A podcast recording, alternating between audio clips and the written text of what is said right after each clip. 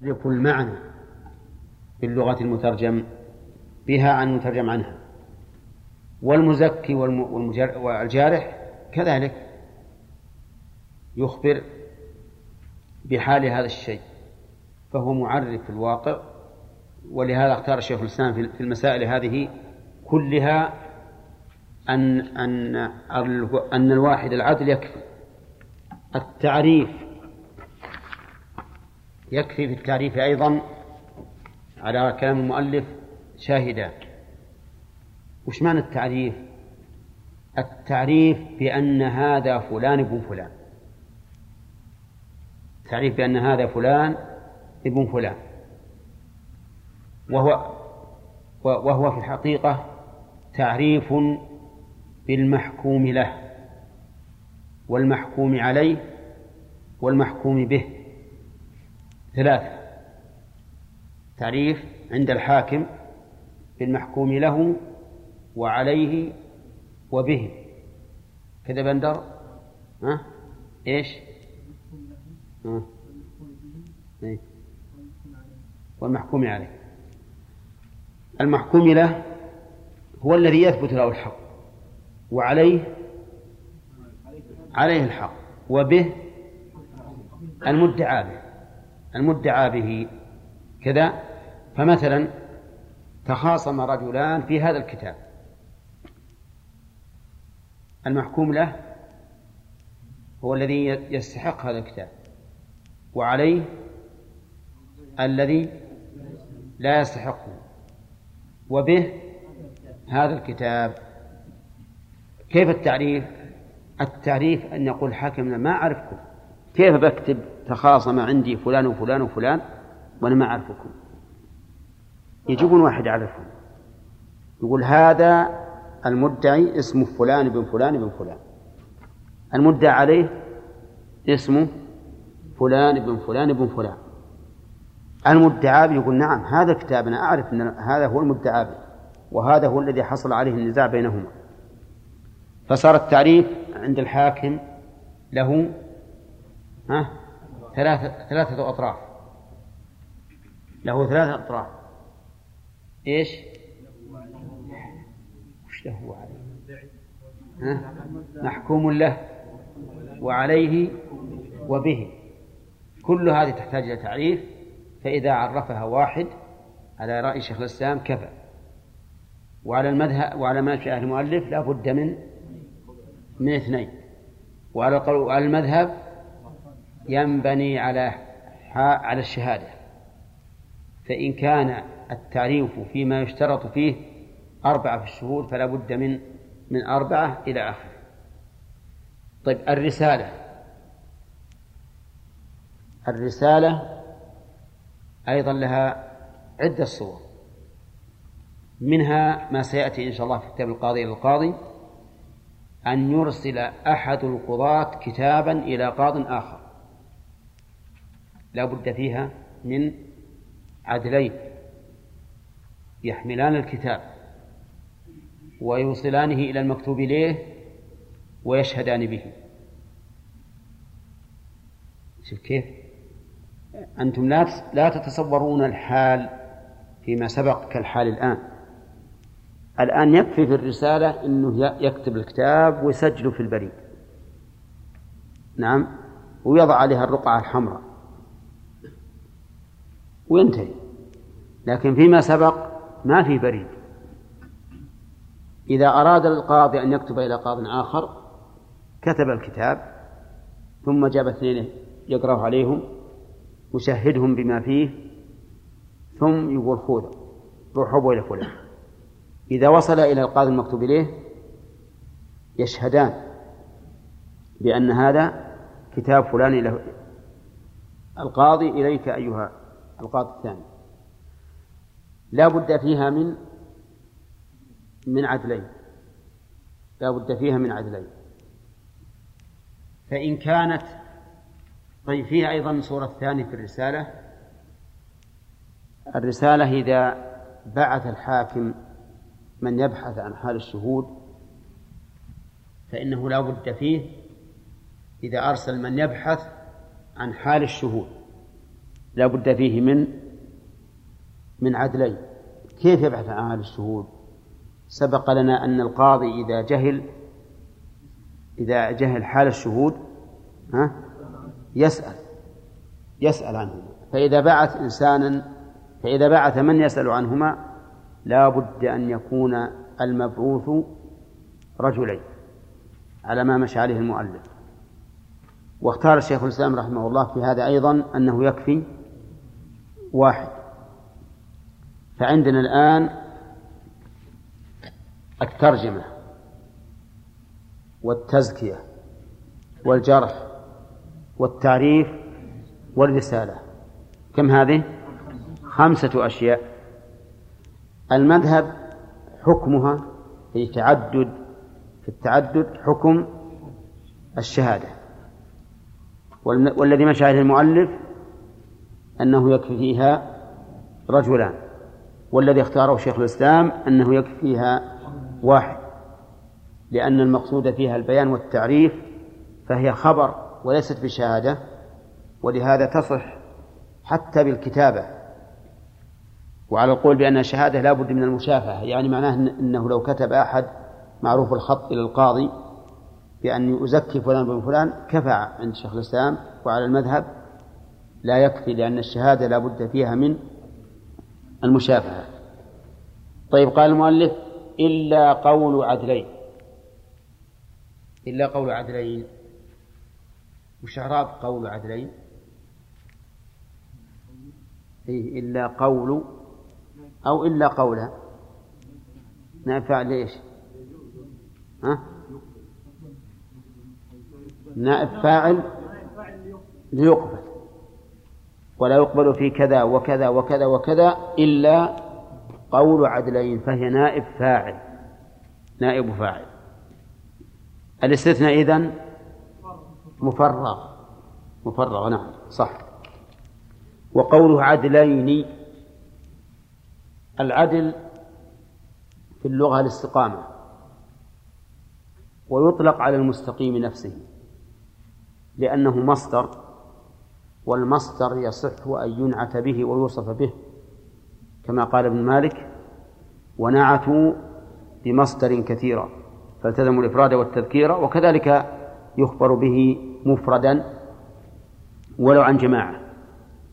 وأما المراد بالعدل هنا في الاستقامة في الاصطلاح فهو من استقام في دينه ومروءته هذا العدل. من استقام في دينه ومروءته. أما في دينه فأن يؤدي الفرائض وأن يجتنب الكبائر والإصرار على الصغائر. ثلاثة. الأول يؤدي الفرائض. ثانيا يجتنب الكبائر. ثالثا يجتنب الإصرار على الصغائر. فلو فعل كبيرة واحدة ولم يتب منها لم يكن عدلا.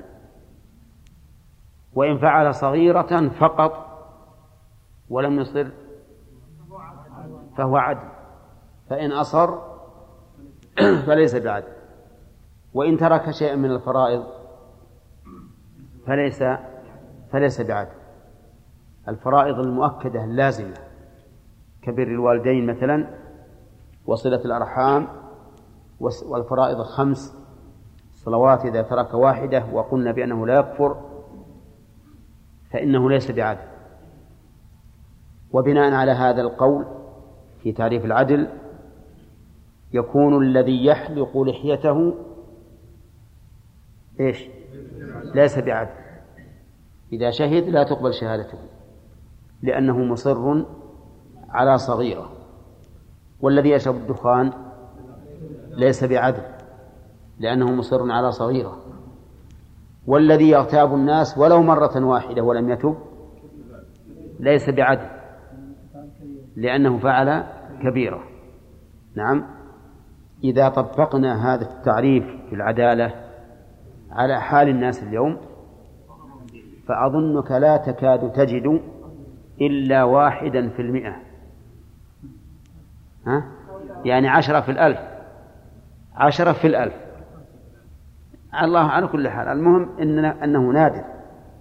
نادر أن يوجد من يتصف بهذا العداء بالعدالة على هذا التفسير لكن الذي يقلد المذهب لا بد أن يمشي على هذا. لا بد أن يمشي على هذا. لأنه طيب من استقام في مروءته؟ الاستقامة في المروءة ألا يفعل ما يخل بالمروءة. بالمروءة يعني بالشرف والعادات. فإن فعل ما يخل بذلك فليس بعدل ولو كان مستقيم الدين. ومثله له بالذي يأكل في السوق ويشرب في السوق ويمشي جاعلا مشلحه على على على طرف. يسحب مع طرف ومرتفع من طرف آخر. نعم. و ويصلع. صلى يعني ما يكون عليه غثرة ولا طقية لكن طبعا في في بلد هذا عرفهم. كل كل هؤلاء مخالفون للمروءة. ومنه أيضا أن ينقم الفصفص في في المجالس في مجالس ذوي الهيئات والمروءة. نعم. وكل هذا ما دمنا نقول إنه مخالفة العادات. يتغير ولا ما يتغير؟ ها؟ يتغير. يتغير بحسب العادات. في زمن مضى لا يمكن أن تجد أحدا معه إبريق شاهي تقهوى بالسوق. أبدا. والآن؟ ها؟ كثير. يتقهوون في السوق. قهوة شاهي وقهوة مر. وربما يجبون أيضا فطور. ولا يعد هذا مخالفا للمروءة. صح؟ كان في الزمن السابق ما يمكن تلقى أحد مصلع إطلاقا. حتى الصغار يشيلونهم طاقية ويلبسونها إياه. الآن خف الأمر. خف الأمر. يعني الصغار اللي لهم مثل عشرين سنة فأقل يمشي في السوق مصلع ما على باله. من أول ما يمكن. حتى كان من أول لو لو لو أن الإنسان يترك لبس المشلح وهو كبير لعد ذلك لعده الناس مخالفا للمروءة. ولكن الآن تغير تغيرت الحال. على كل حال إذا كانت المروءة مقيدة بالعادات فإنها سوف إيه؟ تتغير بتغير العادات. بخلاف المعلق بالشرع فإنه لا يتغير. ثابت إلى يوم القيامة. طيب. من من العدل؟ اصطلاحا. من استقام في دينه ومروءته. الاستقامة في الدين تتضمن ثلاثة أشياء. القيام بالفرائض اجتناب الكبائر عدم الإصرار على الصغائر. قال المؤلف رحمه الله ويحكم على الغائب إذا ثبت عليه الحق. ها؟ بيجينا في الشهادات. يحكم على الغائب إذا ثبت عليه الحق. الغائب إما أن يكون في البلد أو خارج البلد. والذي في البلد إما أن يكون مستترا مختفيا أو غير مستتر. يعني يخرج يروح يأتي مع الناس. فالأقسام ثلاثة. غائب في البلد غير مستتر. يعني غائب ما هو حاضر في مجلس الحكم لكنه غير مستتر. والثاني مستتر متخفي. يعني مثل ما يقول العامة عندنا متغب عن الناس. والثالث غائب عن البلد خارج البلد. يقول المؤلف يحكم على الغائب إذا ثبت عليه الحق. المراد بالغائب هنا الغائب عن البلد أو الذي في البلد لكنه مستتر مختفي. ما يمكن الوصول إليه. ففي هذين الحالين يحكم على الغائب إذا ثبت عليه الحق. فإذا جاء رجل إلى القاضي وقال أنا أدعي على فلان ابن فلان بمئة ريال مثلا. قال طيب وين قال في مكة. في مكة. يحكم عليه. إذا جاء المدعي بشهود اثنين يحكم عليه. أعرفتم لأن الغيبة هنا بعيدة مسافة قصر. وإذا كانت بعيدة مسافة قصر حكم عليه. إذا ثبت عليه الحق. فإن, فإن ادعى على هذا الغائب وقال أنا أدعي عليه بمئة ريال. قالوا طيب الشهود؟ قال ما عندي شهود لكن حلفوا. وش يقول القاضي؟ يقول أحضره أحضره وحلف أحضره وحلف لكن لا متى يحكم؟ إذا ثبت عليه الحق. طيب إذا كانت عينا إذا كانت عينا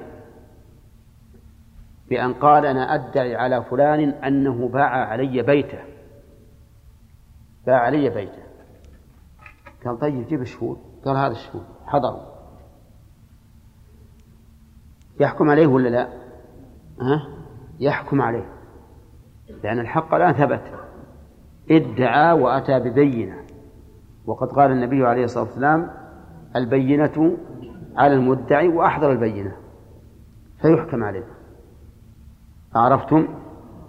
طيب. هذا الذي ذكر المؤلف حكم يحتاج إلى دليل. الدليل قالوا لأن أبا لأن النبي صلى الله عليه وسلم حكم لهند بنت عتبة أن تأخذ من مال أبي سفيان ما يكفيها وولدها بالمعروف. حيث جاءت إليه تقول إن أبا سفيان رجل شحيح لا يعطيني من النفقة ما يكفيني وولدي فقال خذي ما يكفيك وولدك بالمعروف فحكم عليه وهو وهو غائب. حكم عليه وهو غائب. قالوا هذا دليل على أنه يحكم على الغائب. أما التعليل فلأننا لو لم نحكم له لضاع حقه لضاع حقه لأن هذا غائب. ما ندري هل يحضر أو لا يحضر أو يموت. وكذلك إذا كان في البلد لكنه مستتر متغبي عن الناس فإن استتاره أيضا يدل على أنه مبطل. فلهذا لا نضيع حق هذا الرجل الذي ثبت له الحق بل نحكم له به. عرفتم؟ هذا هذا المذهب. والقول وفي المسألة خلاف. الخلاف الذي في المسألة يقول إنه لا يقضى عن الغائب. لا يقضى عن على الغائب. نعم. الدليل. قالوا عندنا دليل من السنة ودليل من القرآن ودليل من السنة ودليل من النظر. فزادوا على الأولين بدليل القرآن. بدليل القرآن. أما القرآن فقالوا إن الظاهر من قصة داود عليه الصلاة والسلام أن الله سبحانه وتعالى لامه حيث حكم لأحد الخصمين قبل أن يسمع حجة الآخر. وذلك في القصة التالية. وهل أتاك نبأ الخصم؟ إذ تسوروا المحراب. إذ دخلوا على داود ففزع منه. قالوا لا تخف خصمان. بغى بعضنا على بعض فاحكم بيننا بالقسط بالحق ولا تشطط واهدنا إلى سواء الصراط. ثم قال المدعي إن هذا أخي له تسع وتسعون نعجة ولي نعجة واحدة فقال أكفلنيها وعزني في الخطاب. هذه صورة الدعوة. الحكم قال لقد ظلمك بسؤال نعجتك إلى نعاجه ولم يسمع حجة الخصم. ففي هذه القصة أن داود عليه الصلاة والسلام احتجب عن رعيته بعبادته الخاصة. بدليل قوله إذ تسوروا المحراب. مع أن الله تعالى جعله خليفة يحكم بين الناس. والموظف لا يشتغل بما يشغله عن وظيفته. فإذا كان الله عز وجل قد كلفه أن يقوم بهذه المهمة فلا ينبغي أن يختص الوقت لنفسه. ولهذا جاءوا وجدوا المحراب مكان صلاته وجدوه مغلقا فتسوروا لأنهم, أصحاب حاجة. ثانيا أن داود عليه الصلاة والسلام حكم قبل أن يدلي الخصم بحجته التي يدافع بها عن نفسه. بمجرد ما قال لقد إن هذا أخي لو تتناجى إلى آخره قال لقد ظلمك. وهذا يدل على أنه لا يحكم لأحد إلا بسماع حجة صاحبه. ولكن قد يقول القائلون بالحكم على الغائب إن هذا حاضر. فسماع حجته سهل بخلاف الغائب. لكن قد ورد في حديث علي بن أبي طالب رضي الله عنه أن النبي صلى الله عليه وسلم قال لا تقضي بين الخصمين حتى تسمع كلام الخصم الآخر. وهذا الحديث فيه مقال لكن بعضهم حسنه. أما النظر فقالوا إنه لا يمكن أن يحكم لهذا الحاضر على الغائب لاحتمال أن يكون قد قضاه حقه. فإذا قال أنا أدي عليه بمئة, بمئة ريال وأتى بالشهود أتى بالشهود أليس من الجائز أن يكون الخصم المدعى عليه قد أوفى هذه المئة؟ ها؟ جائز. فإذا كان جائزا فإنه إذا وجد الاحتمال بطل بطل الاستدلال ما دام وجد الآن احتمال أن يكون قد قضاها. فهذه البينة الصادقة فيما شهدت به لكن احتمال القضاء وارد إذا إذا آه نعم يبطل يعني يبطل الحكم. بمعنى إذا يجب النظر أو الانتظار في الحكم حتى ننظر ما عنده حتى ننظر ما عنده. والحقيقة أن القولين كل منها منهما له وجهة نظر. وعلى هذا فالذي أرى أنه يرجع إلى رأي الحاكم في هذه المسألة. قد يجد الحاكم من القرائن ما يقتضي الحكم على الغائب. لكون هذا المدعي رجلا ثقة عدلا لا يمكن أن يدعي ما ليس له. والمدعى عليه بخلاف ذلك. رجل يمكن أنه رجل هارب من من من القضاء إلى بلد آخر أو مستتر لئلا يعلم به. فإذا كان يعلم فإذا كان عنده من القرائن ما يدل على صحة دعوى المدعي إيش؟ فليحكم بذلك.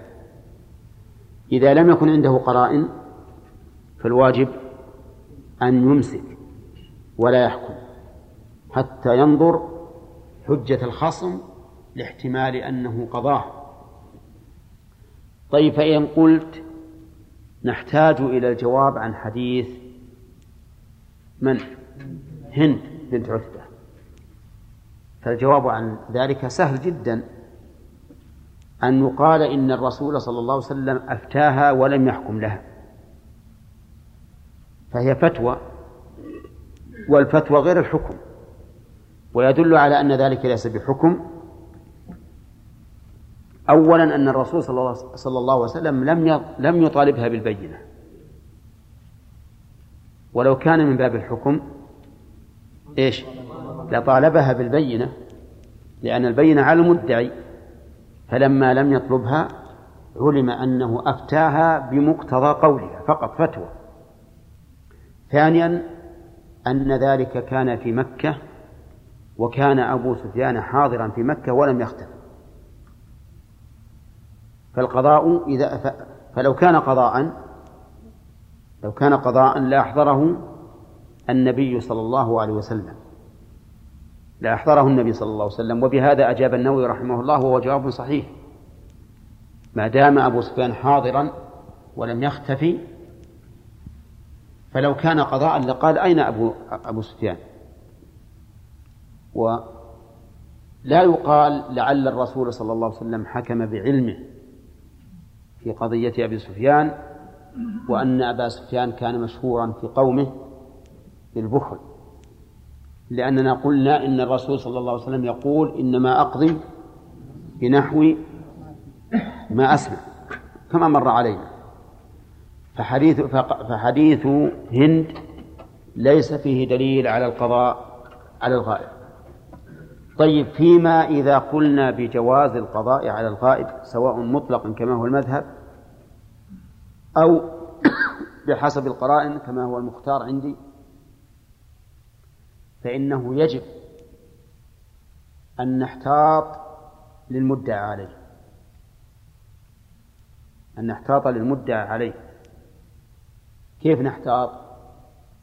أن نقول للمدعي احلف أنه ما قضاك أنه ما قضاك لماذا نحلفه؟ ها؟ لاحتمال القضاء. نقول الشهود نعم شهدوا بأصل الحق لكن في احتمال أنه قضاك من غير علم الشهود. فاحتياطا لحق الغائب نقول احلف أنه لم يقض وفي العين إذا كان مدعى به عينا نحتاط أيضا. ونقول للمدعي نحن نحكم لك. لكن نريد منك كفيلا مليء أو رهنا أو رهنا محرزا. فنسلمك العين. نسلمك العين. إذا نطلب منه إيش؟ إما كفيلا مليئا وإما رهنا محرزا. كيف كفيل المليء؟ نقول جيب واحد غني يضمنك أنه إذا تبين أن العين ليست لك ها؟ تسلمها أو تسلم بدلها. إذا لم تجد عطنا رهن من مالك رهن يحرز يكفي لإيجاد بدل هذه العين المدعى بها ونسلمك العين. وفي هذا حماية لحق من؟ ها؟ لحق المدعى عليه. لاحتمال أن أن تكون أن يكون هذا الحكم أو هذه الدعوة يعني قد انتهى مفعولها. طيب. الخلاف الآن في في القضاء على الغائب. أولا في أصل المسألة إيش؟ قولان لأهل العلم. قول أنه لا يحكم حتى يحضر وقول آخر أنه يحكم وإن لم يحضر وعرفتم أدلة قول كل قول أدلة كل قول ورجحنا أنه يحكم عليه بالقرائن. إذا دلت القرائن على صدق المدعي حكم على المدعي عليه. وعلى وفي هذه الحال لا بد أن نحتاط للمدعى عليه. فإن كان المدعى به دينا حلفناه أنه إيش؟ أنه لم يقبل. وإن كان عينا قلنا له العين تبقى محبوسة ولا نسلمك إياه إلا بكفيل مليء أو رهن محرز. نعم. آدم؟ آه نعم. ها؟ إيش إيش يكون رجل يعني ثقة بين يعني مشهور بين الناس وهو قائد هل نحكم عليه؟ ما قلنا ننظر للقرائن إذا كان الغائب ثقة والمدعي الآن وسط مو ثقة؟ ما نحكم.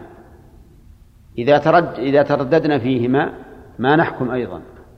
ما نحكم على القول الراجح حتى يترجح جانب المدعي. والآن ذكرني آدم في المسألة التي بحثنا فيها البارحة من جهة استمرار الدرس اللي بعد الأذان. نعم. و وأمر قضي بنهار. أين؟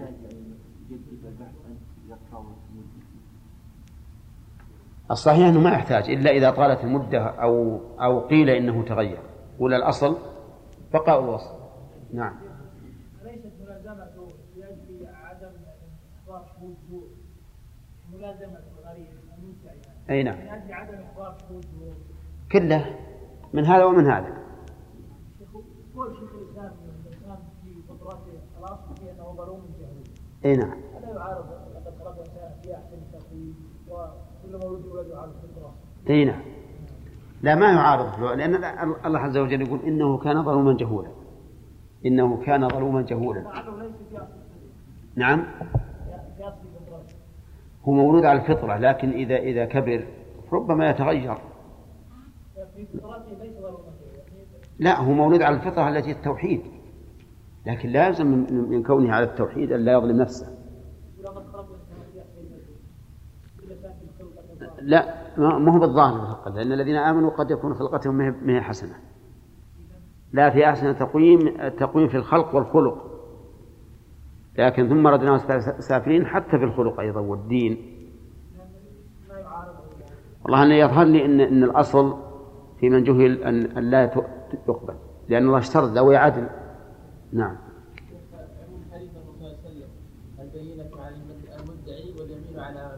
نعم. ما تدل على لزوم وجود المدعى عليه؟ حتى لو كان ينكر هذا ممكن أن يعني يحلف أو يعني تدل على أنه ما ما تسمع الدعوة حتى يحضر؟ أي يعني أنه ما يحكم عليه. إيه قد يتضرر المدعي. قد يتضرر المدعي في الإنظار. وهذاك أيضا ربما يكون غائب ويتأخر حضوره. نعم نحن نضع نجعل القاعدة أنه ما يحكم عليه وهو غائب إلا إذا كانت هناك يعني أشياء يعني ضرر ما إلى ذلك يجعلنا نحكم عليه. لا هو الصحيح كما قلت أنه ما ما يجوز القضاء على الغائب إلا إذا وجدت قرائن تدل على صدق المدعي. هذا هو الأصل. يعني على الإطلاق المذهب ليس بصحيح. يعني ضعيف. إيش؟ رجال الحديث نعم. الحفاظ يقول أو سيء شيء والتعريف ولا لا واحد. هذه متفق عليه. لأن هذا خبر يتعلق بالدين. مسألة الرواة يكفي الجرح الواحد لأنه خبر ديني. ما هو مثل هذا خبر مال نعم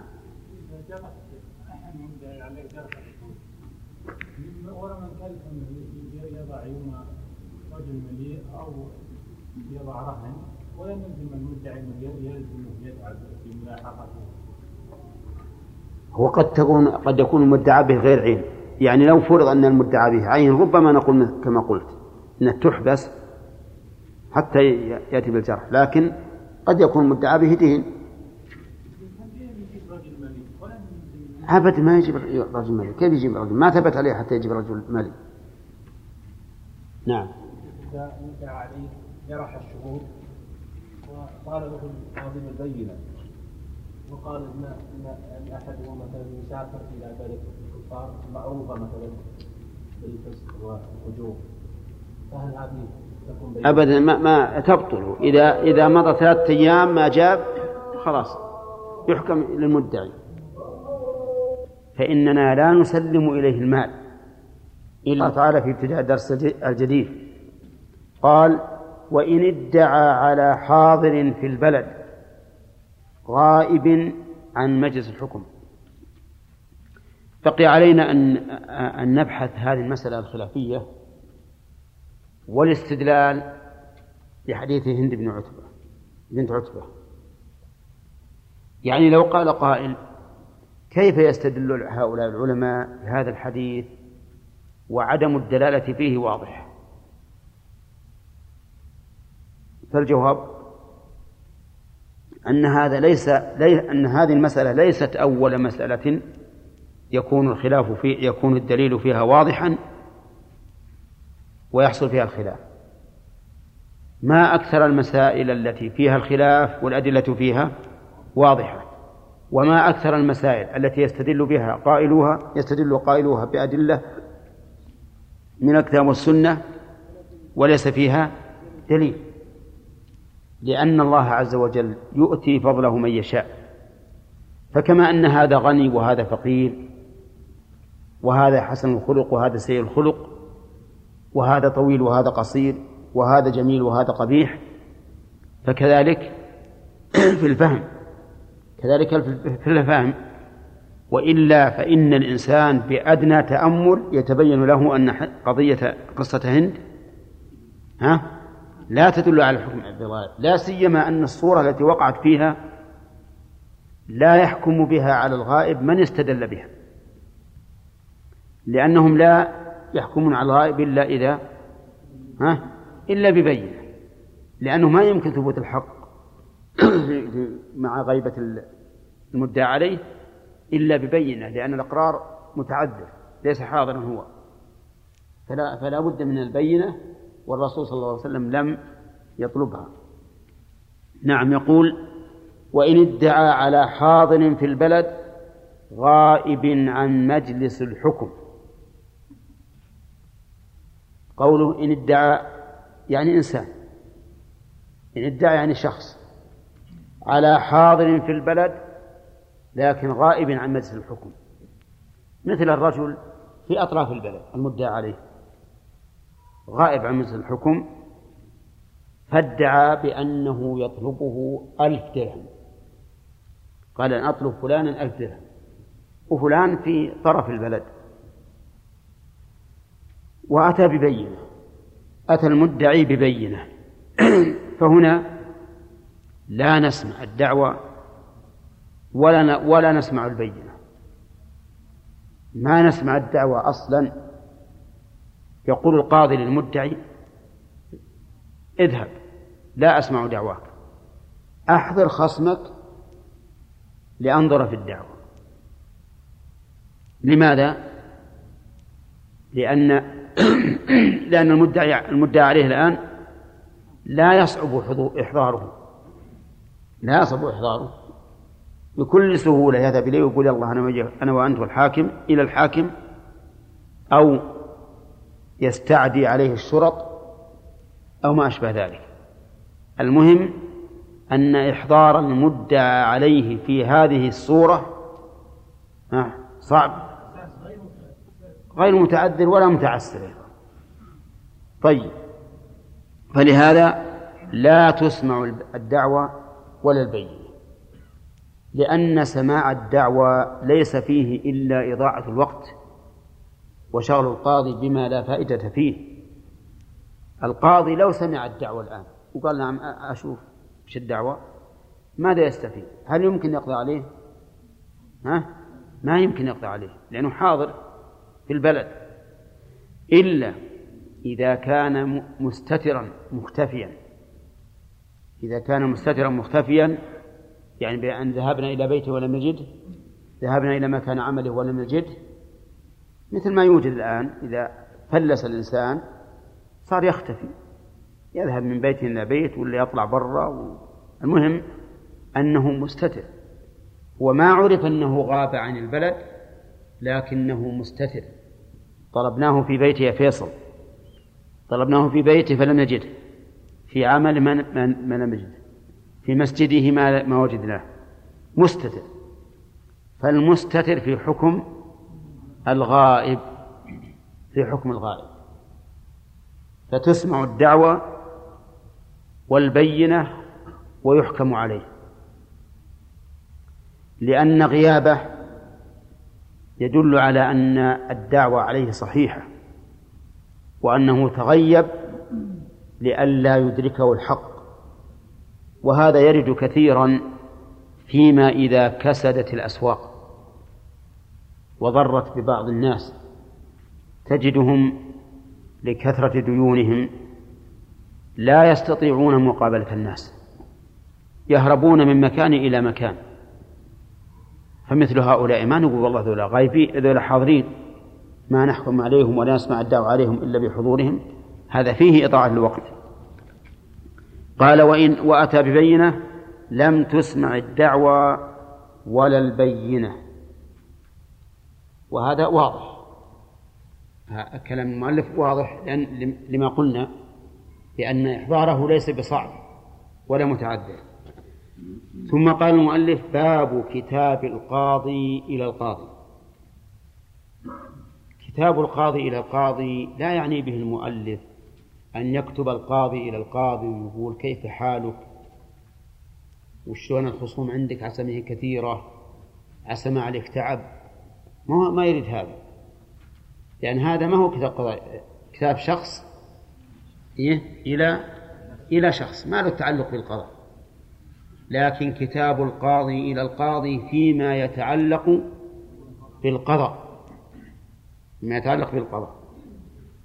كتاب القاضي إلى القاضي له صورتان. الصورة الأولى أن يكتب إلى القاضي فيما ثبت عنده ليحكم به ليحكم به القاضي المكتوب إليه. والصورة الثانية أن يكتب إلى القاضي فيما حكم به لينفذه. فيما حكم به لينفذه. فهاتان صورتان. الصورة الأولى فيما ثبت عنده عند من؟ عند الكاتب. ليحكم به من المكتوب إليه. والثانية فيما حكم به الكاتب لينفذه المكتوب إليه. وهذا في الغالب ما تدعو الحاجة إليه إلا إذا كانت العين المدعى بها عقارا وكانت في بلد المكتوب إليه مثلا. فإن القاضي قد يحتاج إلى ذلك. أو يكون أحد المدعيين في بلد القاضي المكتوب إليه. فيثبت عند القاضي دعوى المدعي ويحكم بالثبوت إلى القاضي الآخر ليحكم. ليحكم بذلك. طيب ما فائدة ما فائدة شغل القاضي الكاتب بالكتابة. لماذا لا نقول حولهم إلى القاضي المكتوب عليه؟ المكتوب إليه من الأصل. قبل أن تثبت الحكم. نقول الفائدة أنه قد يكون القاضي المكتوب إليه أكثر عملا من الكاتب. ويكون هذا أكثر فراغا. فيطلب الشهود ويحرر الدعوة. ويكتب كل ما تحتاج إليه القضية ويكتب عدالة الشهود وكل شيء لأجل تقدم إلى القاضي المكتوب إليه ما بقي عليها إلا ها؟ إلا الحكم. إلا الحكم. وهذا لا شك أن فيه مصلحة. في مصلحة المكتوب إليه ظاهرة. وفيه أيضا راحة للخصوم. بدل ما يذهبون إلى القاضي المكتوب إليه تبقى معاملتهم أسبوعا أو أسبوعين أو شهرا أو شهرين أو سنة أو سنتين أو قرنا أو قرنين نعم تكون في في يمكن ساعة أو ساعتين. وهذا أسهل أسهل للناس. ولا تتعجبوا إذا قلت قرن أو قرنين. فيه قضايا له خمسين سنة ومئة سنة الآن. ما بت فيها. نعم. ما هي غريبة؟ إن أحيانا تأتي قضايا معقدة. ألم تعلموا أن بعض الصكوك تكون أكبر من الباب, من الباب هذا؟ شفت الباب هذا؟ تكون أكبر منه. بل بعض الصكوك تكون جلد مجلدات. حتى إن القاضي يبقى أسبوع يقراه ويقول قال لبعض القضاة إذا وصلت إلى آخره وإلى الناس نوله. نعم. صحيح لأن بعض يكون معقد معقد ورثة. من ورثة ومبيعات. وهذا أكثر ما تكون في العقارات. أكثر ما تكون في العقارات. طيب على كل حال كتاب القاضي إلى القاضي فيه فائدة. ولا لا؟ في فائدة تسهيل الأمر على القاضي المكتوب إليه. وتسهيل الأمر على من؟ على الخصوم. نعم. طيب ولكن لكتابة القاضي إلى القاضي شروط. يقول المؤلف رحمه الله يقبل كتاب القاضي إلى القاضي في كل حق حتى القذف. في كل حق يعني لآدمي. في كل حق لآدمي حتى القذف وحتى إشارة خلاف لكن ذكر بعض المتأخرين أن العلماء إذا قالوا حتى فالخلاف ضعيف. وإذا قالوا إن فالخلاف قوي. وإذا قال لو فالخلاف أقوى. أقوى. نعم. وهذا اصطلاح أغلبي مو دائم. طيب. حتى القذف. القذف هل هو حق لله أو لآدم؟ اختلف فيه العلماء. فقيل إنه حق للآدمي وقيل إنه حق لله عز وجل. فمن قال إنه حق لآدمي قال هو كسائر الحقوق. يقبل فيه كتاب القاضي إلى القاضي. ومن قال حق لله قال لا يقبل فيه كتاب القاضي إلى القاضي. ولكن المؤلف يقول إنه يقبل فيه كتاب القاضي إلى القاضي لأن فيه شائبتين. شائبة حق الله وشائبة حق الآدمي وهي في حق الآدمي أظهر. لأن الذي يتلطخ بالقذف وتساء سمعته من؟ الآدم إذا هو إذا هو حق في يثلم عرضه فصار مضافا إلى حقوق الآدميين. طيب. يقبل في حتى القذف. مثال ذلك تداعى فلان وفلان في عين ادعى أنه باعها عليه وذاك منكر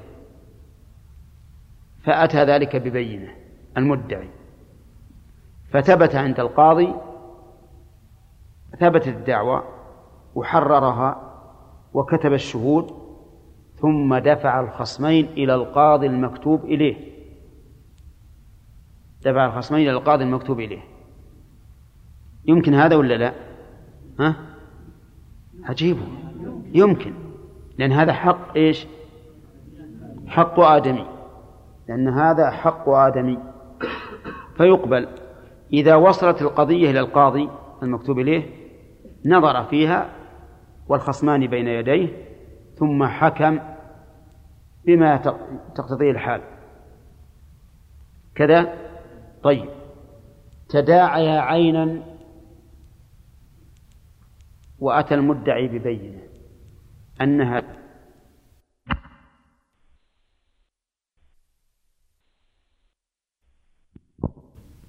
ولكن العين لم تحضر في مجلس الحكم. فحكم القاضي بأن العين للمدعي بمقتضى إيش؟ بمقتضى البين. ولكن ليست العين حاضرة حتى يلزم المدعى عليه بتسليمها للمدعي. العين موجودة في طرف القاضي المكتوب إليه. فكتب إلى القاضي بأنه تداعى عندي فلان وفلان بكذا وكذا وأن البينة قامت للمدعي بما ادعى به وحكمت بأن العين للمدعي.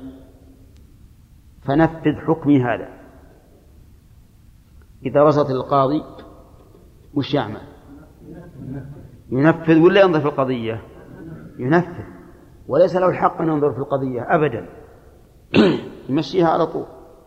وعلى ذمة من؟ القاضي الأول. القاضي الأول. طيب في القذف؟ ادعى زيد على عمرو بأنه قذفه.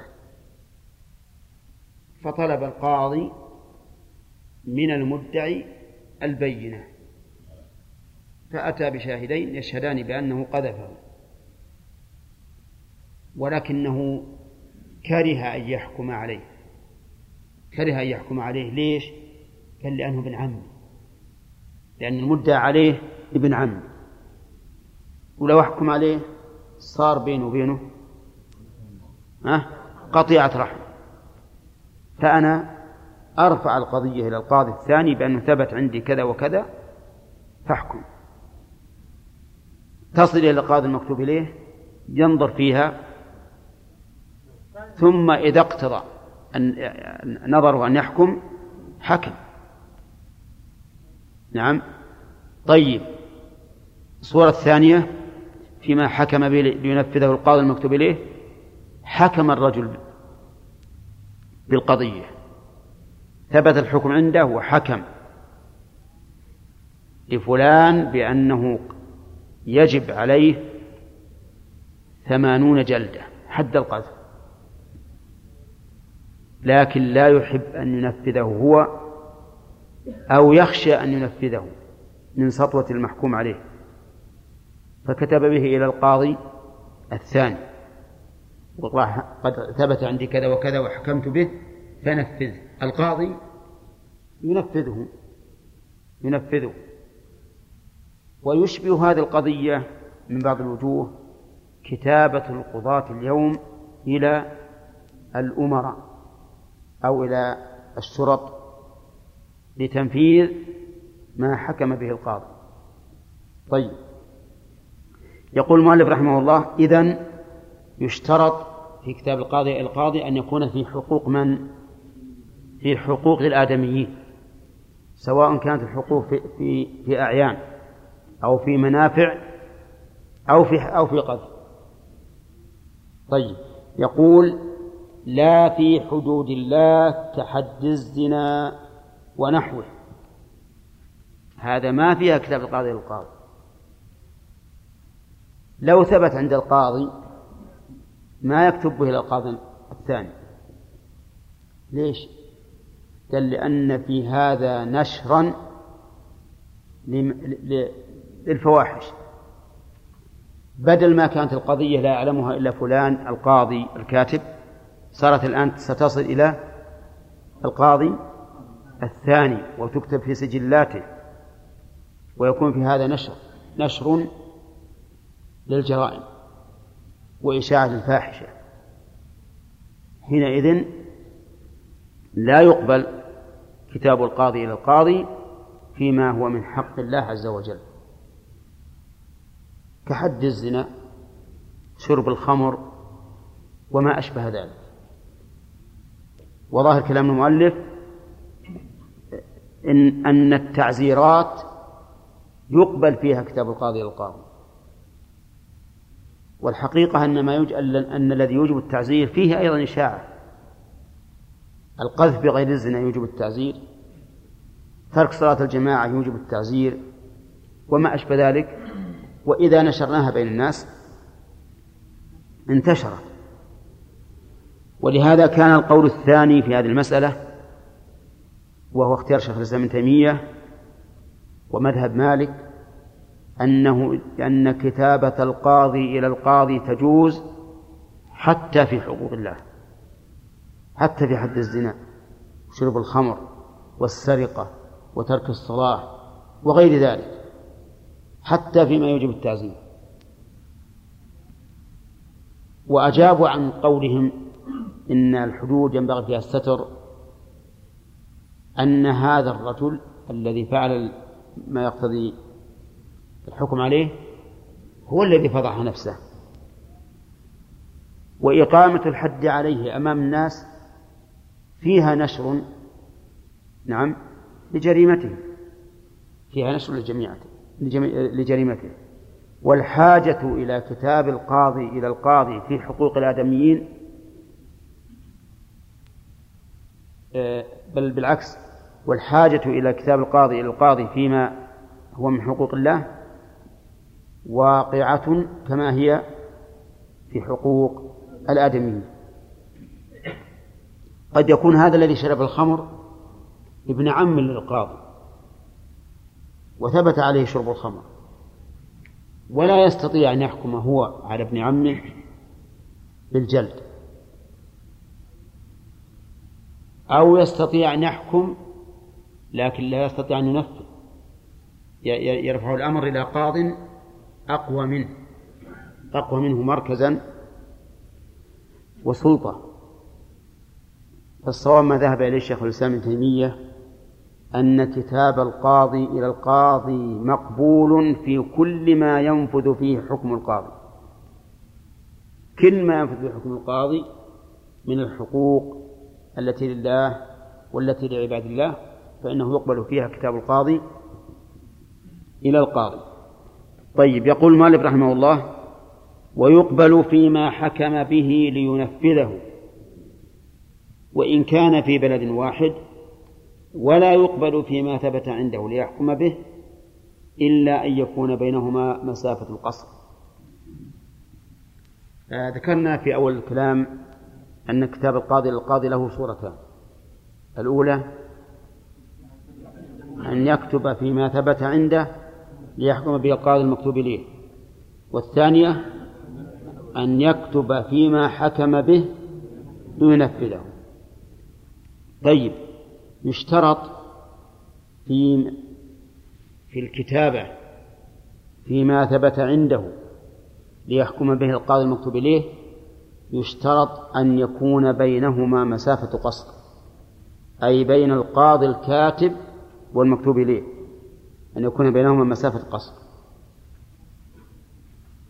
فلا تقبل كتابة القاضي إلى القاضي فيما ثبت عنده ليحكم به إذا كان في بلد واحد أو في بلدين متقاربين ليس بينهما مسافة قصر.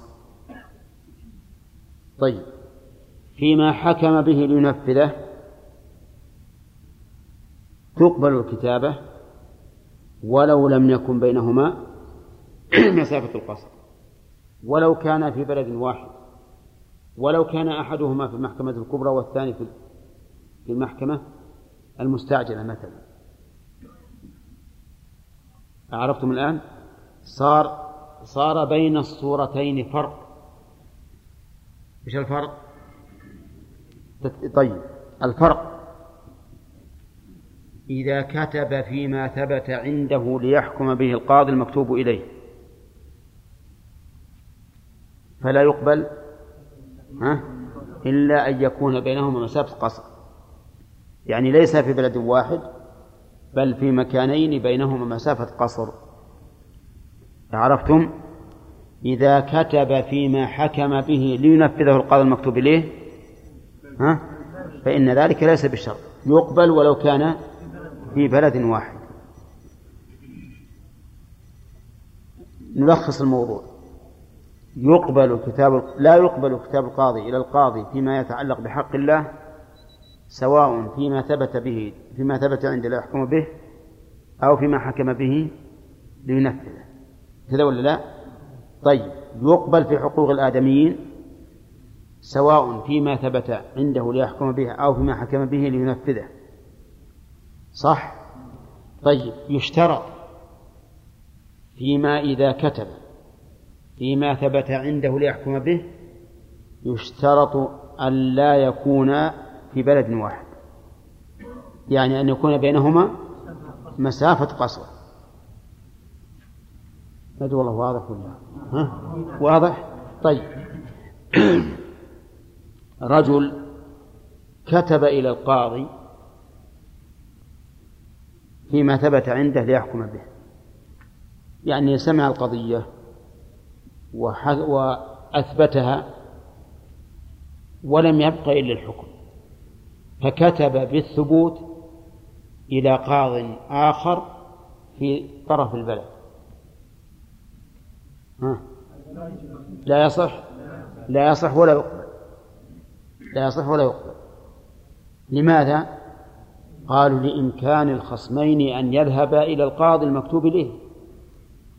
ليش يجون يتداعون عند هذا؟ نعم. بإمكانهما يذهبان إلى القاضي المكتوب إليه ويتحكمان عنده. طيب كتب فيما ثبت عنده ليحكم به إلى قاض في الرياض وهو في عنيزة. يقبل؟ لماذا؟ لأن بينهما مسافة قصر وذهاب المتخاصمين إلى ذاك قد يكون في مشقة يمكن في تعطل في التعطيل فإذا قال قائل هذا التعليل يصدق أيضا فيما إذا كتب فيما حكم به لينفذه. أجابوا عن ذلك قالوا لأنه إذا ثب إذا كتب فيما حكم به صار هذا من باب حكم القاضي وحكم القاضي يجب تنفيذه على القريب والبعيد. والقضية الآن منتهية لم يبقى إلا التنفيذ فلا فرق بين القريب والبعيد. حررتم المذهب الآن تماما؟ طيب. صار المذهب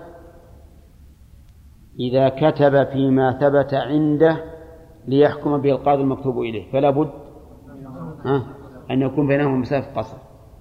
التعليل لأنه لا داعي إلى إلى هذه الكتابة ما دام القاضي المكتوب إليه قريبا بإمكان الخصمين إيش؟ أن يتحاكم عنده. أن يتحاكم عنده. أما إذا كتب فيما حكم به لينفذه القاضي المكتوب إليه ها؟ فهذا جائز وإن كان في بلد واحد. عرفتم؟ طيب لماذا؟ قالوا لأن حكم الحاكم القاضي حكم الآن انتهى. حكم الحاكم يجب تنفيذه على القريب وعلى البعيد. على القريب وعلى البعيد. هذا هو التعليل في في في الفرق. بين الكتابة بالثبوت والكتابة بالحكم للتنفيذ وقال الشيخ خرج شيخ الإسلام رحمه الله أنه يجوز أن يكتب فيما ثبت عنده ليحكم به وإن كان في بلد واحد. وقال إن العلة في جواز الكتابة هي التخفيف على القاضي المكتوب إليه؟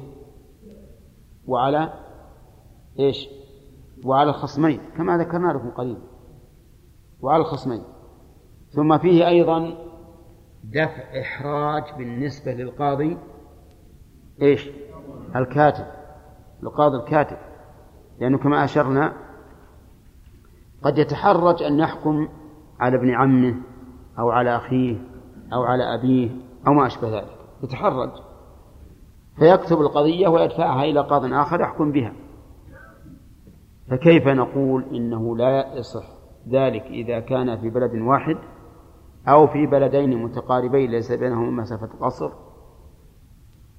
والصحيح ما ما خرجه شيخ الإسلام ابن تيمية رحمه الله وأنه لا فرق بين الصورتين وأن كتابة القاضي إلى القاضي جائزة وإن كان في بلد واحد مطلقا.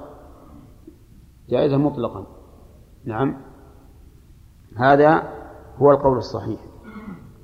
أنتم الآن يبدو لي أنكم ما تصورتم المسألة جيدا. ها؟ ها؟ ولكن ستكونون قضاة إن أراد الله. نعم. وتعرفون الحاجة إلى هذه إلى هذه المسائل.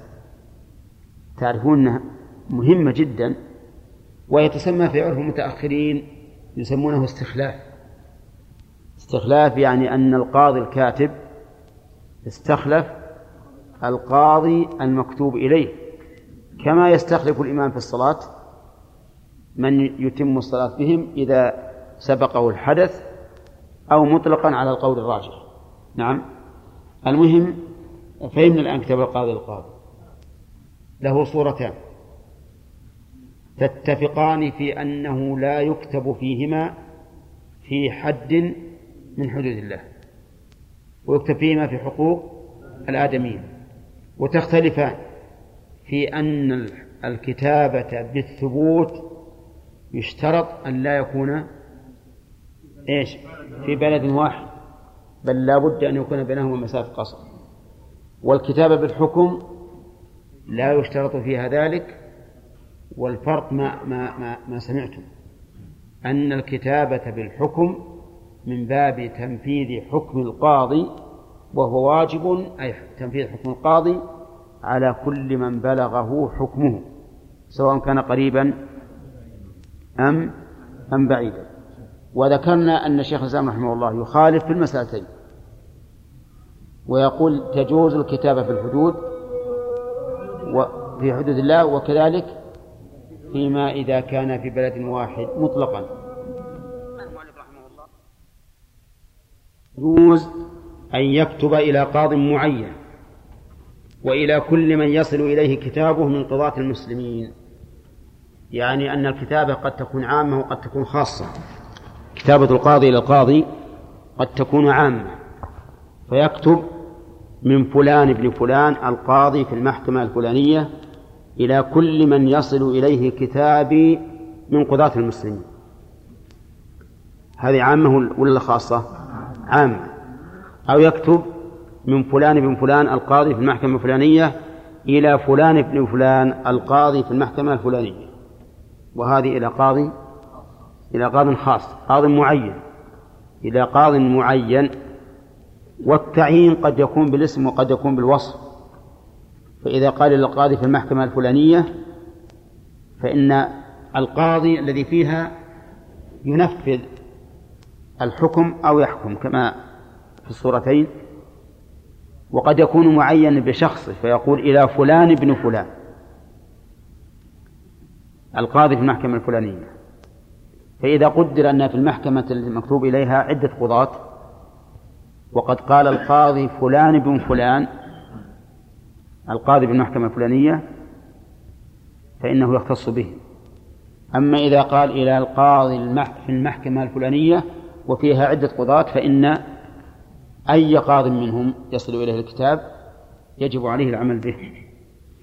يقول ويجوز أن يكتب إلى قاض معين وإلى كل من يصل إليه كتابه من قضاة المسلمين. ونظير هذا في الحديث الإجازة. الإجازة إجازة الرواية عن الشخص. تكون عامة وتكون خاصة.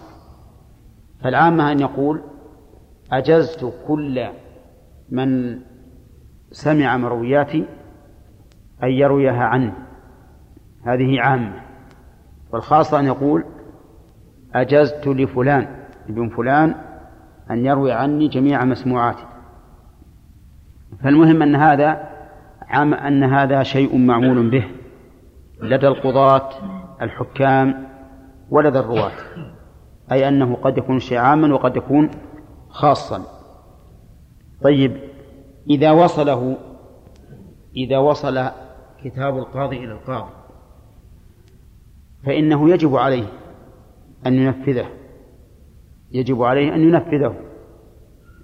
لأنه كالقضية التي وصلت إليه فلا يجوز أن يتخلف عنها ولأنه لو جاز أن يرفض لتعطلت أحكام الناس وصار هذا يكتب وهذا يرفض. ولأنه لو جاز أن يرفض لساءت لساءت ظنون الناس بالقضاة. فقالوا إن القضاة لا يثق بعضهم ببعض. ولهذا يرفض كل واحد منهم كتابة الآخر إليه. فلهذا إذا وصل كتاب القاضي إلى القاضي لزمه العمل به. نعم لو فرض أن القاضي المكتوب إليه عجز عن ذلك فله أن يحيلها ويردها على صاحبها. نعم. يقول ولا يقبل. يعني ما لا يقبل كتاب القاضي إلى القاضي إلا أن يشهد به القاضي الكاتب شاهدين فيقرأه عليهم ثم يقول اشهدا أن هذا كتابي إلى فلان بن فلان ثم يدفعه إليهما. نعم.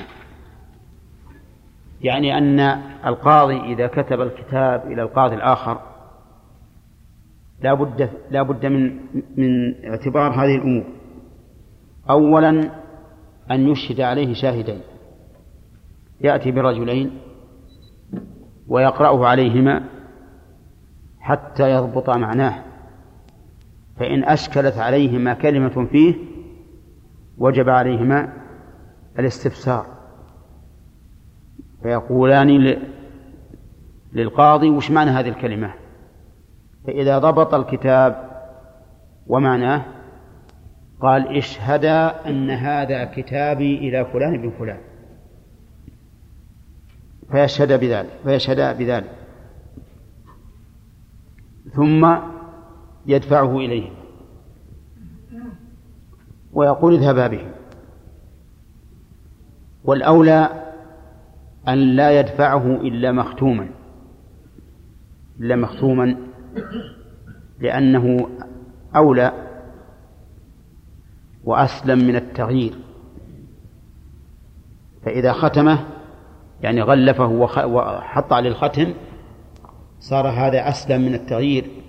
إذ من الجائز أن هذين الشاهدين يغيران فيه فالاحتياط أن يختمه ويسلمه إليهما. طيب فإن بعث به واحدا فقط. فإنه لا يصح. إلا على قول سبق أن ذكرناه ها وهو قول الشيخ الإسلام ابن تيمية أنه يكفي إرسال واحد. كذلك لو أعطاهما إياه مختوما أعطاه إياهما مختوما ما قرأ عليهما. ظرف الكتاب وختمه وقال خذ هذا الكتاب إلى فلان بن فلان. فإنه لا يصح على المذهب ولا يقبل حتى يقرأه عليهما لأنهما بمنزلة الشاهدين والشاهد لا بد أن يعلم بما شهد به ولكن الصحيح بلا شك أنه يكفي أن يعطيهما إياه مختوما بل لو قيل إن هذا أولى لكان أولى. لأجل أن لا يطلع على ما فيه. فإن بعض الناس إذا اطلع على شيء من من مثل هذه الأمور يذهب يتزين به في المجالس. يقول كتب القاضي فلان إلى فلان بكذا وكذا. يعني اسمعوا يا ناس بأنني أتصل بالقضاة وأعرف أحوالهم. هكذا بعض الناس. بعض الناس إذا جلس عند أمير ولا عند قاضي وجرى بينهم أمور سرية يمكن يفشيها قبل أن يخرج من عتبة الغرفة. علشان يقول ما شاء الله هذا الرجل يطلع على أسرار القضاة وعلى أسرار الأمراء وعلى أسرار الوزراء. ما شاء الله عليه. نعم. لكن هو موثوق ولا غير موثوق؟ ها؟ هذا غير موثوق ذا. هذا غير موثوق. المهم أنه لو قيل بأن الأولى أن لا يقرأ عليهما الكتاب لكان ذلك أولى. ثم إن هذه الأمور التي ذكرها الفقهاء رحمهم الله الظاهر أنه عفى عليها الدهر.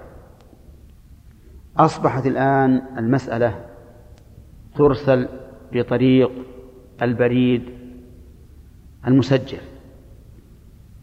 تسجيلا رسميا بعدد وتاريخ. وهذا من أحفظ ما يكون. بل فيه الآن أصبح شيء أعجب من هذا. يكتب القاضي طلال يكتب الكتاب ويضعه على شيء. نعم؟ وكلم صاحبه اللي بالجهة لو هي في أمريكا مثلا. يكلم صاحبه ويقول ترى عندي لك خط شغل الماكينة. وشغله ثم نفس الكتاب هذا يجده أمامه. الكتاب هذا ما ينسحب ويطير بالهواء. أولا ها؟ هو يطير الأورقة هذه تطير ولا؟ ما تطير أورقة أورقة مكانه لكن تتحول كما هي بالضبط. لا يا أخي. لا لازم لابد. ثم ثم ثم يجد هناك بالكتابة. أنا أذكر ما أدري وش اسمه. هو يا رجال ما علينا منه. المهم إن إننا مرة كنا في مكان واحتاجوا إلى معاملة. معاملة في بلد آخر بعيد عن البلد اللي إحنا فيها. في خلال يمكن عشر دقائق فتشوا عنها هناك. لم لم لم جت. على طول. إذا كتاب القاضي القاضي بهذه الطريقة أضبط ولا لا؟ أضبط وأسلم. أسلم من الضياع وأسلم من التعديل أو التبديل وأسرع. الحمد لله الذي علم الإنسان ما لم يعلم. الآن أصبحت الأمور لله الحمد في سهولة في كل شيء. لكن كلام الفقهاء رحمهم الله إنما قالوا هذه الأمور وهذه التحرزات بناء على زمن كانوا فيه ولكل زمان رجال ودولة. نعم. ثم قال المؤلف باب القسمة. القسمة اسم من قسمت الشيء إذا جعلته أقساما. قسمت الشيء إذا جعلته أقساما فالواحد يمكن يجعل كم؟ اثنين أو ثلاثة أو أربعة أو خمسة. المهم إذا جعلت الشيء أقساما فهذا هو القسمة. هذا هذا هو القسمة. وأما ونعم القسمة تنقسم إلى أقسام كما سيذكر المؤلف. ولكن هنا سؤال. لماذا جعل المؤلف باب القسمة هنا؟ أليس من الأجدر أن يجعل في باب الشركة؟ لمناسبة قسم الشريكين ما بينهما. نعم. أو أن يجعل في باب الأضحية لأنه قد يشترك اثنان في بقرة أو في بعير ويحتاجان إلى القسم أو في باب الميراث في باب الفرائض أو ما أشبه ذلك. الواقع أن له مناسبة في عدة أبواب. يكون مثلا في الأضحية ويكون في الفرائض ويكون في الوصايا ويكون في الأوقاف ويكون في الشركات له مناسبات في كثير من أبواب الفقه. نعم. لكن ذكروه هنا لأن القسمة تحتاج إلى قاسم. القسمة تحتاج إلى قاسم في الغالب. هذا القاسم إما أن يكون منصوبا من قبل الشريكين فيكون كالرجل الذي يحكمه الخصمان. وقد سبق لنا في كتاب القضاء في أوله أنه إذا حكم اثنان رجل يصلح بينهما القضاء بينهما رجل يصلح القضاء فإنه ينفذ الحكم. وإما أن يكون القاسم عن طريق القاضي هو الذي يقسمه هو الذي ينصبه فتكون المسألة لها علاقة بالقضاء. ولهذا جعل الفقهاء رحمهم الله غالب الفقهاء جعلوا باب القسمة في هذا المكان أي في طي كتاب القضاء. لأن مناسبته فيه ظاهرة وليست بقية. وليست الأبواب التي لها مساس بالقسمة ليس بعضها أولى من بعض فلذلك نقلوه إلى هذا المكان إذن المناسبة أن القسمة بين المشتركين كالقضاء بين الخصمين كالقضاء بين الخصمين لأنه فصل بينهما وميز حق كل واحد من الآخر ثم إن كانت بقاسم منصوب من قبلهما فهي كالرجل يحكمه الخصمان. وإن كانت بقاسم منصوب من قبل القاضي فلها ارتباط بالقضاء. طيب. القسمة يقول المؤلف إنها تنقسم إلى قسمين. القسم الأول قسمة تراض. قسمة تراض. وهي القسمة التي لا تنفذ إلا برضا الشركاء كلهم. هذا قسم التراض القسمة التي لا تنفذ إلا برضا الشركاء كلهم. هذه قسمة تراض وقسمة إجبار القسمة التي لا يشترط فيها التراضي. بل من امتنع من الشركاء علم من امتنع من الشركاء أجبر. بدأ المؤلف بقسمة التراضي فقال لا تجوز قسمة الأملاك التي لا تنقسم إلا بضرر أو رد عوض إلا برضا الشركاء كلهم. هذا الضابط لما قسمته قسمة تراضي. كل مشترك بين شخصين فأكثر لا ينقسم إلا بضرر أو أو برد عوض فإنه لا لا لا ينفذ إلا برضا الشركاء كلهم عرفتم هذه؟ ما هذا ما نوع هذه القسمة؟ قسمة إيش؟ قسمة تراض ضابطها أن يكون المشترك لا ينقسم إلا بضرر أو رد عوض. فهذه لا بد من رضا الشركاء كلهم. لماذا؟ لأنه إذا كان فيها ضرر فلا يمكن أن يضار أحد إلا إذا رضي بالضرر على نفسه وهو عاقل بالغ رشيد. ولأنها إذا احتاجت إلى رد عوض صارت بمنزلة البيع. والبيع لا بد فيه من من التراضي.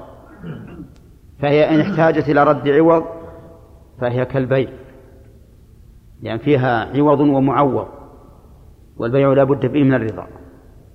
وإن كان فيها ضرر فلا يضار أحد إلا برضاه. وبشرط أن يكون أيضا بالغا عاقلا رشيدا طيب إذا قال قائل ما هو الضرر؟ بضرر هل هو الضرر البدني أو الضرر المالي؟ اختلف الفقهاء في الضرر المانع من القسمة فقال بعضهم الضرر هو أن لا ينتفع أحدهم بنصيبه إذا قسم وأن لا ينتفع أحدهم بنصيبه إذا قسم هذا هو الضرر. وقال بعضهم بل الضرر هو نقص نقص القيمة بالقسمة هو نقص القيمة بالقسمة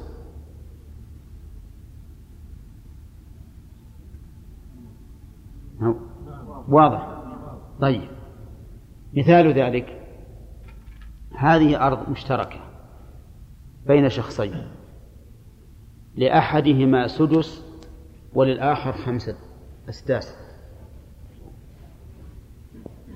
إذا قسمناها لم تنقص القيمة هي قيمتها ستة آلاف. حتى لو قسمت. حتى لو قسمت. فقيمتها ستة آلاف. لكن إذا قسمناها أسداسا فإن صاحب السدس لا ينتفع بسدسه. لأن السدس عبارة عن أربعة أمتار. كم هي من متر؟ أربعة وعشرين متر. إذا قسمناها أسداسا صار السدس أربعة أمتار. أربعة أمتار ماذا ينتفع به الإنسان؟ وش يبي ينتفع؟ حطوا غرفة. وش يصير غرفة؟ للمنام للأكل للشرب. نعم؟ أي نعم. المهم أنه ما ينتفع بها نقول هذه قسمة إجبار ولا تراضي؟ قسمة تراضي عند من يقول. إن الضرر هو ألا ينتفع أحد بنصيبه إذا قسم. وقسمة إجبار عند من يقول إن الضرر نقص القيمة بالقسمة وهذه لم تنقص. قيمتها ستة آلاف حتى هذا السدس الذي قسم لو بيع يساوي ألفا. لو بيع هذا القسم السدس يساوي ألفا. ولو بيعت جميعا تساوي ستة آلاف. فهي لا تنقص قيمتها بالقسمة. عرفتم الفرق بين القولين الآن؟ ولا لا؟ معروف للجميع. ما هو الضرر في كلام المؤلف؟ يقول الضرر هو أن لا ينتفع أحدهم بنصيبه إذا قسم. سواء اختلفت القيمة أو ما اختلفت. والقول الثاني أن الضرر هو نقص القيمة بالقسمة. فعلى هذا لو فرض أن هذه الأرض ستمائة متر صاحب السدس إذا إذا قسم له نصيبه كم بيجيه؟ مئة متر. يمكن ينتفع بها ولا لا؟ نعم يمكن ينتفع بها. لكن القيمة تنقص. لما كانت ستمائة صارت تساوي ستين ألفا. ولما قسمت صار هذا السدس لا يساوي إلا خمسة آلاف. النقص كم؟ النصف. هي خمسة. النصف النقص. نقص النصف ما هو هين. طيب على على الرأي الذي يقول إن الضرر هو أن لا ينتفع أحدهم بنصيب بعد القسمة تكون القسمة هنا إجبار. تكون القسمة إجبارا. لأنه ينتفع بنصيبه. وعلى القول الثاني الذي يقول إن الضرر الحاص المانع من القسمة هو نقص القيمة بالقسمة. نقول القسمة هنا من باب قسمة التراضي. إن رضي صاحب السدس إنه يخرج له مئة متر فإن نقسم له إن لم يرضى فلا قسمة. إن لم يرضى فلا قسمة. طيب إذا كانت إذا كان السدس مئة متر ولا تنقص القيمة بذلك. ها ما تقولون؟ فهي قسمة إجبار على على القولين جميعا. قسمة إجبار على القولين جميعا. واضح يا جماعة؟ طيب. أيهما المذهب؟ المذهب أن الضرر هو نقص القيمة بالقسمة. ولا يلتفتون إلى الانتفاع وعدم الانتفاع. يقول الضرر المانع من الإجبار هو نقص القيمة بالقسمة. طيب إذا قال قائل كيف تجبرونه على القسمة في الحال التي ليس فيها ضرر ولا رد عوض؟ ليش تجبرونه؟ يقول أنا أبي أبقى أحب إلي أن أبقى على شراكتي. نقول لكن الثاني يقول أنا ما أبيك. أنا ما أريدك ولا أبي قربك ولا أشوفك ولا أشوف شلون تبينا أصل وياك في, في, في مكان واحد. ماذا نقول؟ نعم نقول للثاني هذا أمر يحصل بالبقاء على الشركة ضرر. ضرر بينكما. المسلم ينبغي أن يكون أخا المسلم. وأنتما في بقائكما على هذه الحال لن تزداد إلا عداوة وبغضاء. والشارع يحارب كل ما يوجب العداوة والبغضاء بين المسلمين. فانفصال بعضكما عن بعضكما عن بعض أقوم لدينكما وأسلم لعرضكما. فهذا هذه فائدة عظيمة فائدة عظيمة.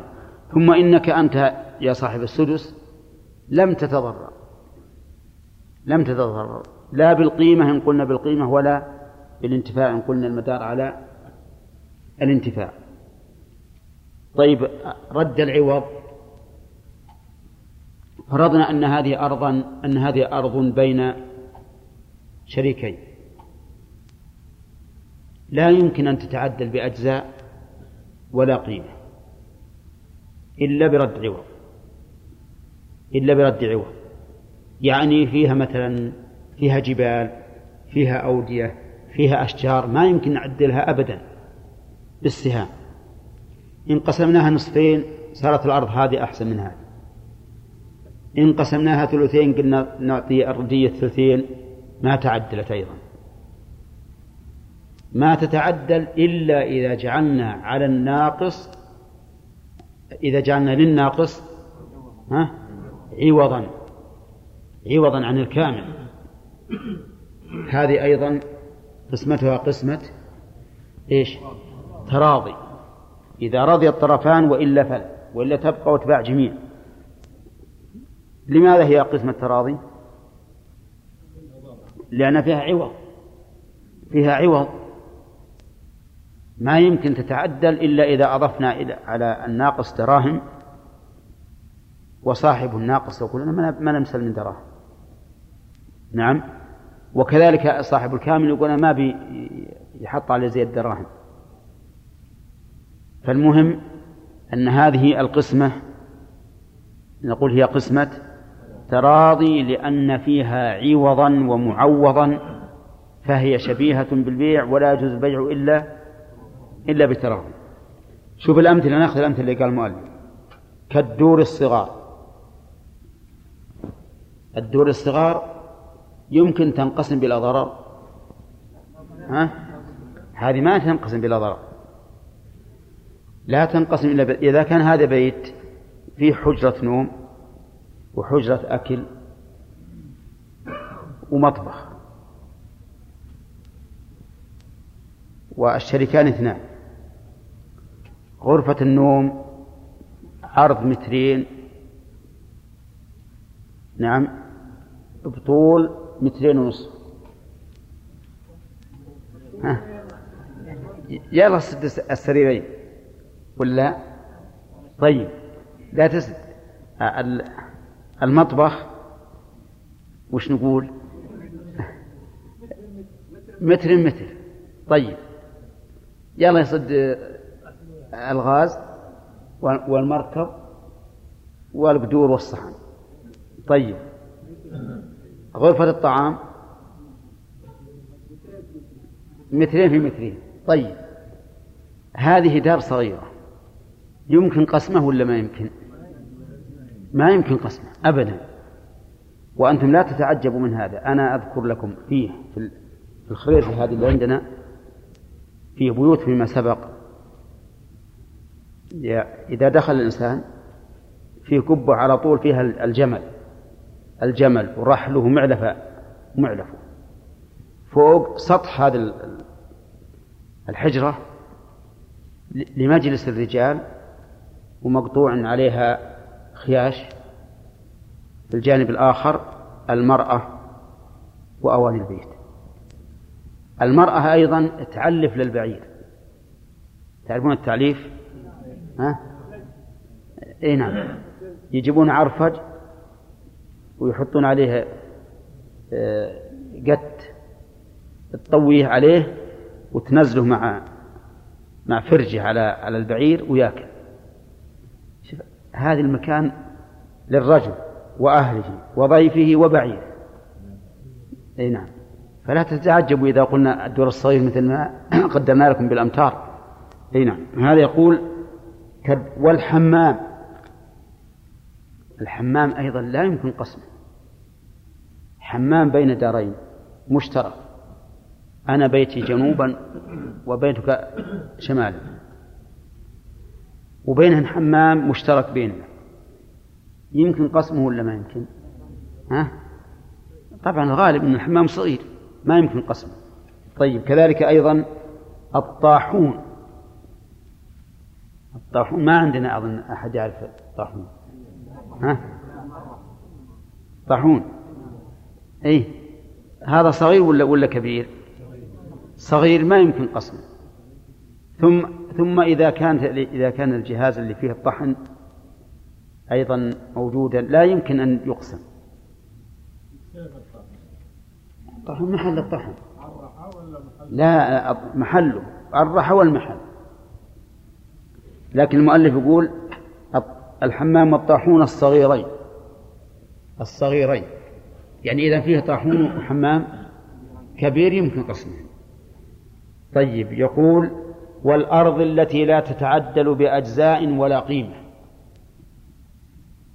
الأرض التي لا تتعدل بأجزاء ولا قيمة.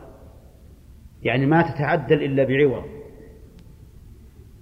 وأفادنا المؤلف أن تعديل السهام في الأرض تارة يكون بالأجزاء وتارة يكون بالقيمة. تارة يكون بالأجزاء وتارة بالقيمة. كيف بالأجزاء وبالقيمة؟ أحيانا يكون بالأجزاء بأن نضيف جزءا من الأرض جزءا من الأرض على الأرض الأخرى على الأرض الأخرى لتتساوى. هذا هذا بالقيمة. لا بالقيمة. التعد التعديل بالأجزاء أن يكون كل واحد منهم له جزء معين منها ويمكن قسمها على حسب الأجزاء. فتتعدل بالأجزاء. الأرض التي تعدل بالقيمة بأن يقال مثلا جانب الأرض هذا طيب وجانب الأرض هذا ردي.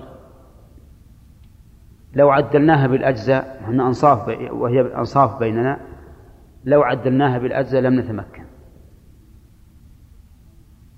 لم نتمكن. ما يمكن نعدلها إلا إذا أضفنا إلى أحد السهام شيئا من المال نقول هذه هذه الأرض قسمتها قسمة تراضي ولا إجبار؟ تراضي. لأنها ما تتعدل لا بالأجزاء ولا بالقيمة. التعديل بالقيمة قالوا بأن بأن نجعل أحد السهمين للمشتركين سواء أزيد من السهم الثاني. المساحة مثلا ستمائة متر والأرض بيننا نصفين. لو عدلناها بالأجزاء ها كان ثلاثمائة وثلاثمائة. ما تتعدل لأن بعضها طيب وبعضها غير طيب. بعضها في بئر وبعضها ما في بئر. نعدلها بالقيمة. القيمة قالوا الأرض الطيبة نخليها ثلث. والرديئة ثلثين اللي فيها البئر نخليها ثلث واللي ما فيها البئر نخليها ثلثين. هذه نسميها معدلة بالقيمة لأن قيمة الثلثين تعادل